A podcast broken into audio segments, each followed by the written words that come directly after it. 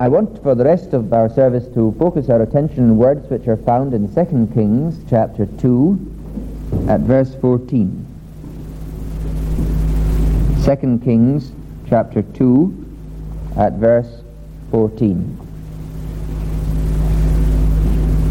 The well-known words of uh, Elijah of uh, Elisha after the passing of Elijah.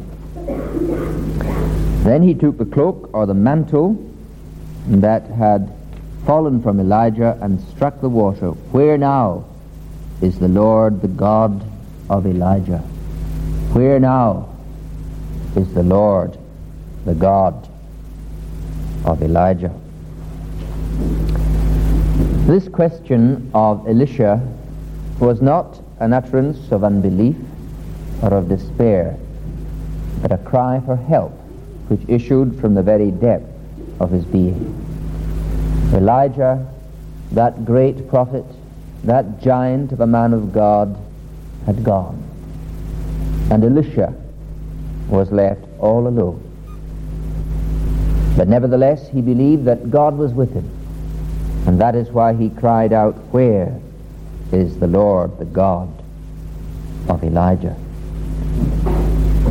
Now, in some ways, if we look at things in a much wider time scale, our situation today is somewhat similar to the situation that Elisha found himself in there on the banks of the Jordan. If we look back over the centuries, over the last 400 years or so, we will see that God has given to his church in Western Europe and in our own land men who were giants, men who were Elijahs, men like Martin Luther, John Calvin. In our own country, men like John Knox and Andrew Melville, Samuel Rutherford and the Covenanters, men like Wesley and Whitefield, men like Thomas Chalmers and, and, and, and Charles Haddon Spurgeon. We might well ask ourselves today, where is their God? In the last century, in the days of Thomas Chalmers, in the 1830s, there was a remarkable spiritual movement throughout Scotland. And that movement affected many parts, including the town of Kilsyth, which is, as we all know, situated not very far away. And I want to read to you just a few words from the account in the Apostle of the North. That is Dr. John MacDonald, who was a Highland evangelist early in last century, of a visit that he made to Kilsyth and to the work there which was being undertaken by William Chalmers Burns. We reached Glasgow, he said, on the Friday evening and Kilsyth on the Saturday afternoon. Obviously, transport was a little slower then than it is now. Here he, he writes, I felt as on hallowed ground, and as if an uncommon influence from above had lighted upon me. The town, containing upwards of 2,000 in perfect stillness, and groups of people here and there standing together and talking of the one thing needful. The sight was truly solemn and filled me with awe. On arriving at the manse, Mr. Burns, the clergyman, felt happy to see me and set me instantly to work. In the evening I had to address a crowded audience in his church from John 3.36. All was stillness and deep attention, many in tears, children of eight and ten among the rest. In short, a general impression from above, that is, that is from heaven, was evidently on the congregation. On Sabbath I preached in the forenoon from Romans 4, 6, 7, and 8, and in the evening from Isaiah uh, 45, 55, 1. Mr. Burns in the afternoon from Hebrews 3, 7, and 8. The appearance of the congregation during the whole day was deeply interesting. It was a melting scene. No audible crying, but much silent weeping. After coming out of church in the evening, about 150 or 200 men, women, and children stood around me, anxiously waiting to hear something more. I addressed them for about 40 minutes, concluding with singing and prayer, and dismissed them, still reluctant to go. The scene of weeping, the stillness of the night, and the canopy of the sky conspire to make this extra and outdoor service a solemn one indeed. On Monday, Conversed during the day with several individuals in deep distress. The manse crowded with such. The whole day from 10 o'clock to 5. Mr. Burns and I had each our hands full of this pleasant work. Some of those we conversed with have got comfort, others are still under conviction. In the evening preached to a large congregation in church, much melting, but no crying. When returning, numbers gathered round me with tears in their eyes, evidently wishing to hear more of Christ. I addressed them for about 20 minutes, prayed with them, and dismissed them. All this in the open air, under the silence of the night. Then on Tuesday, occupied during the day, much as yesterday, in the evening preached at Banton from Ephesians 5.14. The Spirit has evidently been poured out on the inhabitants of this place. Numbers were in tears, and children from 8 to 14 years old. After dismissing the people, scarcely any would retire. Almost all kept their seats, eagerly looking to me. Addressed them for nearly an hour, and then dismissed them all bathed in tears. The scene was truly affecting and interesting. Such is the account of the three-day visit that Dr. John MacDonald made to Kilsyth when they experienced the revival there. Now, as we look back over the history of the church in the 20th century, one thing stands out a mile, and that is, as yet, we have had no nationwide revival of religion. This is the only century since the Reformation which so far has not witnessed scenes over a large area similar to those described by Dr. John MacDonald, when whole communities and indeed the whole nation became conscious, conscious of God and of its need to be justified before Him. Now, as we are faced with this situation, what is our reaction at the beginning of 1981? Do we shrug our shoulders and say, well, we must settle for a day of small things. It can't be the will of God. Or do we cry out with Elisha, where is the God of Elijah?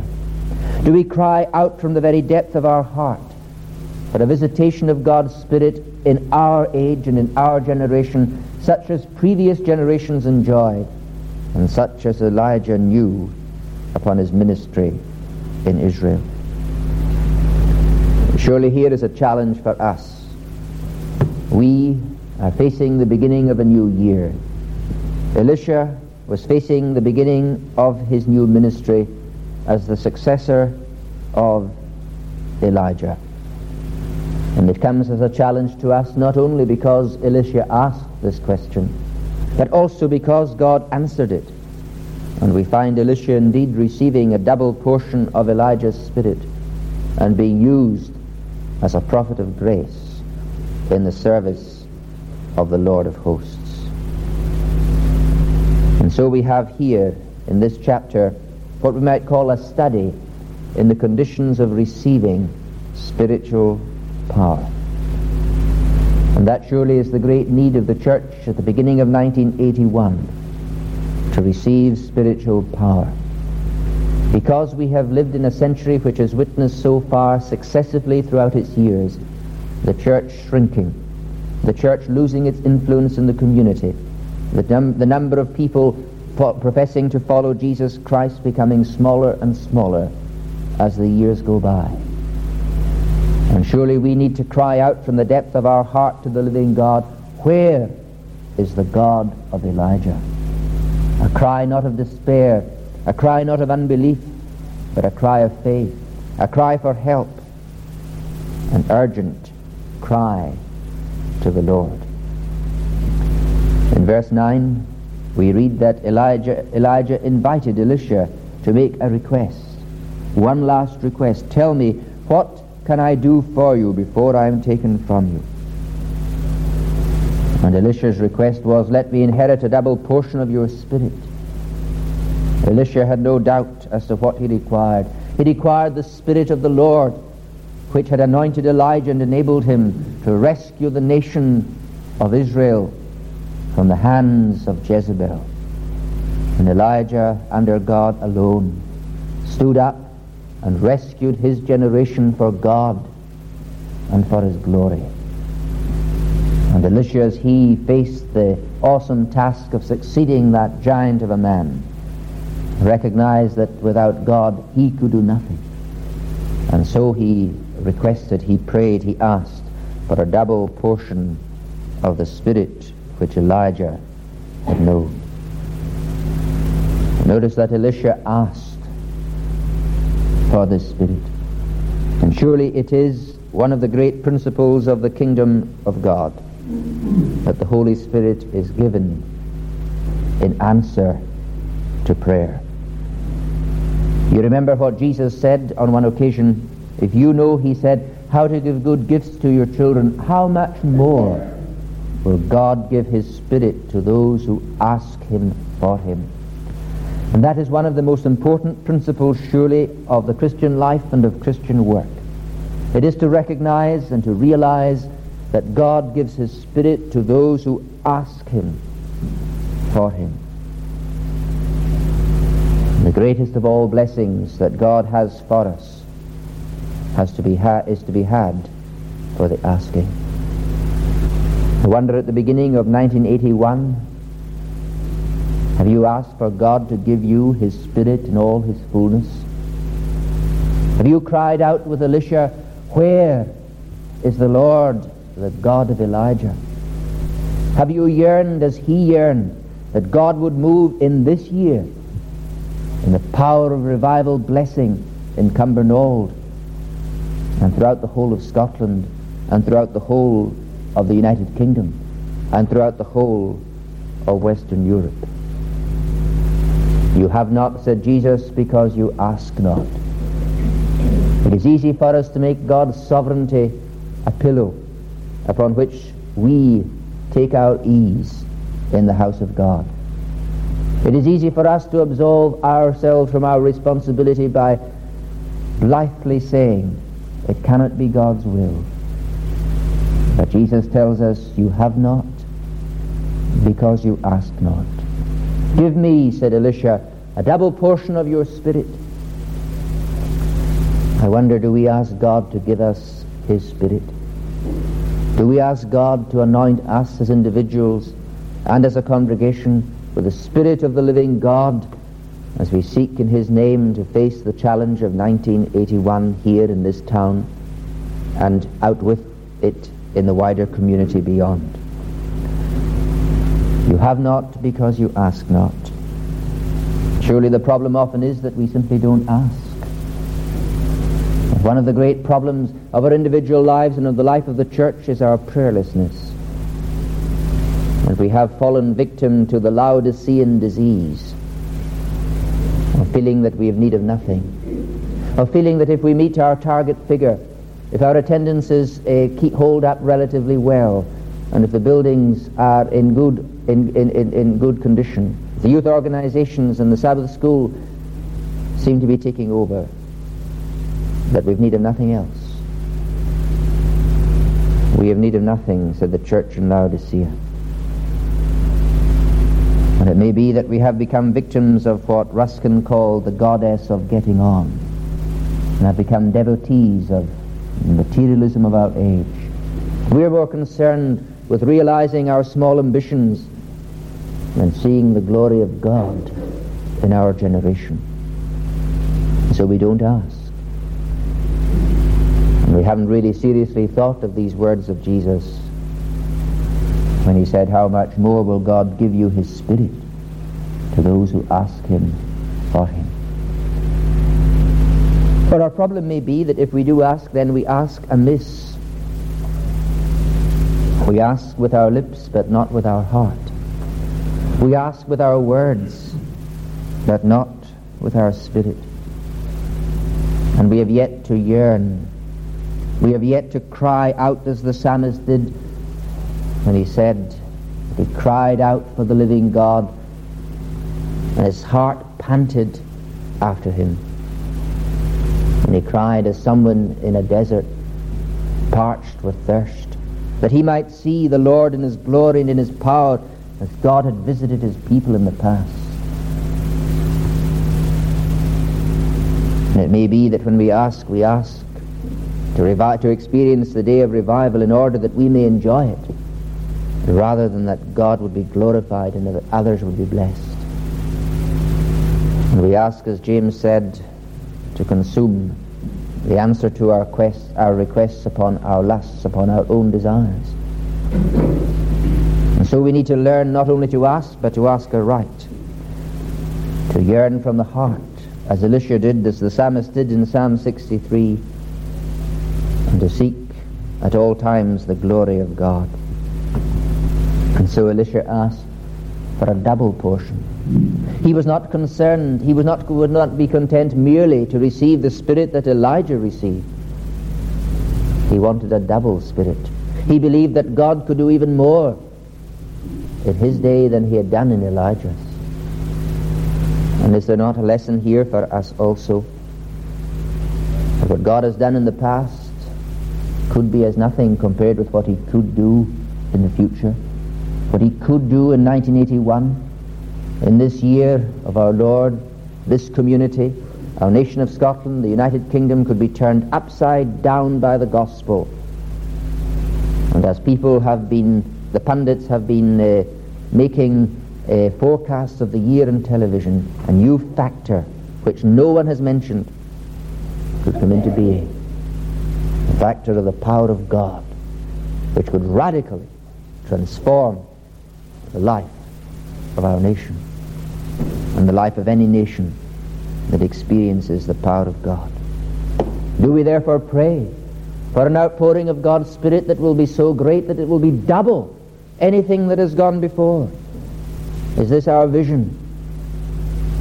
As we look out into 1981, do we realize the greatness of God's power? Or has our God shrunk in our estimation? Just as our church attendances and church membership throughout the, the land over the decades have shrunk, so also I fear has our conception of God. And we need to recapture this concept that Elisha had of the God of Elijah, the God who was able then and now to turn the tide of history, to touch and to transform human lives, to pour his love and his grace into the broken lives and hearts of men and women. Give me, said Elisha, a double portion of your spirit. And Elijah said, This is hard. This is difficult. Indeed, it was too hard, even for Elijah, even for a man of his power, because God's Spirit was not his to command. And Elijah teaches Elisha here that the Spirit of God and his power cannot be passed on from one believer to another even by a believer so great as Elijah. Elisha himself had to see the glory of the Lord. Elisha himself had to see the Lord's power and the Lord's glory. The Holy Spirit comes down from heaven. He doesn't come through any man. He doesn't come through any person. He comes directly from God. And it is to God we must look. Is there not a danger that we look to men, to leaders of the church, to evangelists, and to others to rescue our nation? We're looking forward to the campaign of the Argentine evangelist Luis Palau in the west of Scotland. We pray that God will mightily use that man and that it will be a means of reaching Scotland for Christ. But if we're looking to Luis Palau, then we will look in vain. It is too hard for him. Just as it was too hard for Elijah to give his spirit to Elisha. No, we must look not to a man, but to God. And you and I must pray to him and come to him and not leave it to someone else, whether a prophet or an evangelist or whoever. We must look to God ourselves and experience His power and His glory, as Elisha did when he saw Elijah being taken away in the chariot of fire. And so Elijah said to Elisha, It is too hard for me, but you watch. Watch for the glory of God. And if you see that glory, then you will receive a double portion of my spirit. And Elisha watched, and he saw, and he received. And so we must learn to watch and to wait upon God. Pray that He would give us a double portion of His Spirit in our generation. To pray that God, the Lord God of Elijah, the Lord God of the great men who've gone before us in the history of our nation, that He would become known today. We live in an age which dismisses God as an anachronism. God is dead is the popular slogan of the 60s. An age which does not know God. Do we not feel, therefore, the need to cry out to God, Where? Where is the God of Elijah? Because we live in an age in which men and women don't know God. They have no conception of who God is. And the first hallmark of a revival, of a movement of the Spirit of God is that men and women and whole communities become conscious of God.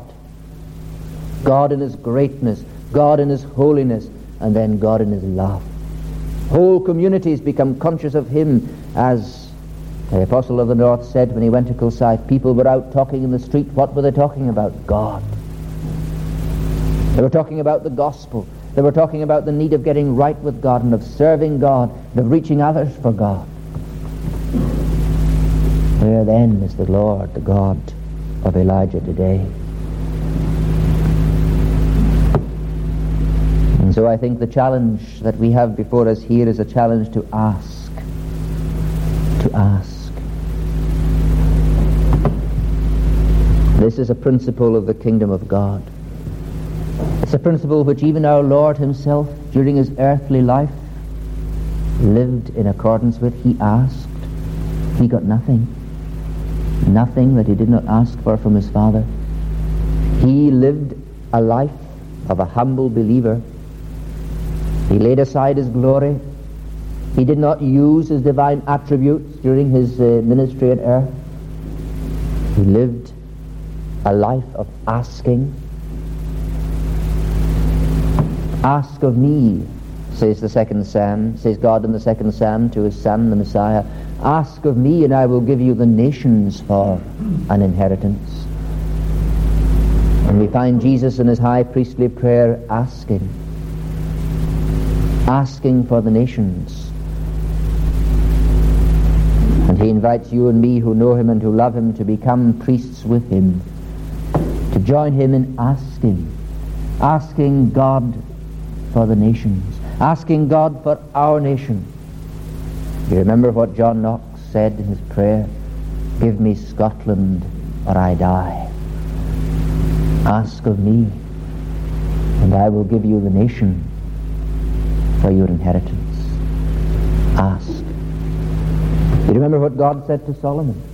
Ask for whatever you want me to give you. And Solomon asked for wisdom. And you remember what Jesus says to us today? You have not because you ask not. Ask, and you shall receive. Ask, and you shall receive. Give me, said Elisha, a double portion of your spirit. Where he cried out as the Lord, the God of Elijah. As we face 1981, may God grant that the burden of Elisha might become our burden. That his prayer might become our prayer. and That God's answer to him might be God's answer to us.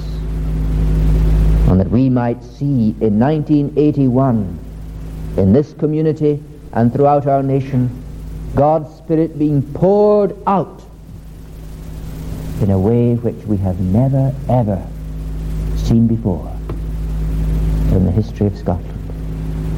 God is able. And God is willing. And if we end 1981 in the providence of God without seeing such a movement of God's Spirit, the words of our Lord to us will be, You have not, because you ask not. Let us then ask. Let us then ask from the very depth of our being. Let us ask from a broken heart and from a contrite spirit. Let us cry out in agony of soul, give me, give me, give us, give Cumbernauld, give Scotland, double portion of thy Spirit, that our generation may know the God of Elijah, the God of John Knox, the God of Andrew Melville, the God of Thomas Chalmers, the God of Charles Spurgeon. That men and women who are now apathetic, men and women who are now indifferent, men and women who are now lost in their sin, might come to realize their need of Christ. And through conviction wrought by the Holy Spirit be brought to the feet of Jesus. So that 1981 maybe maybe a year which will go down in the annals of Scotland as the year in which the Spirit of God was given because God's people asked if you know said Jesus how to give good gifts to your children and all of us have been giving and receiving gifts in these last days if you know how to do that how much more will God give his Spirit to those who ask you, who ask him for it. Amen.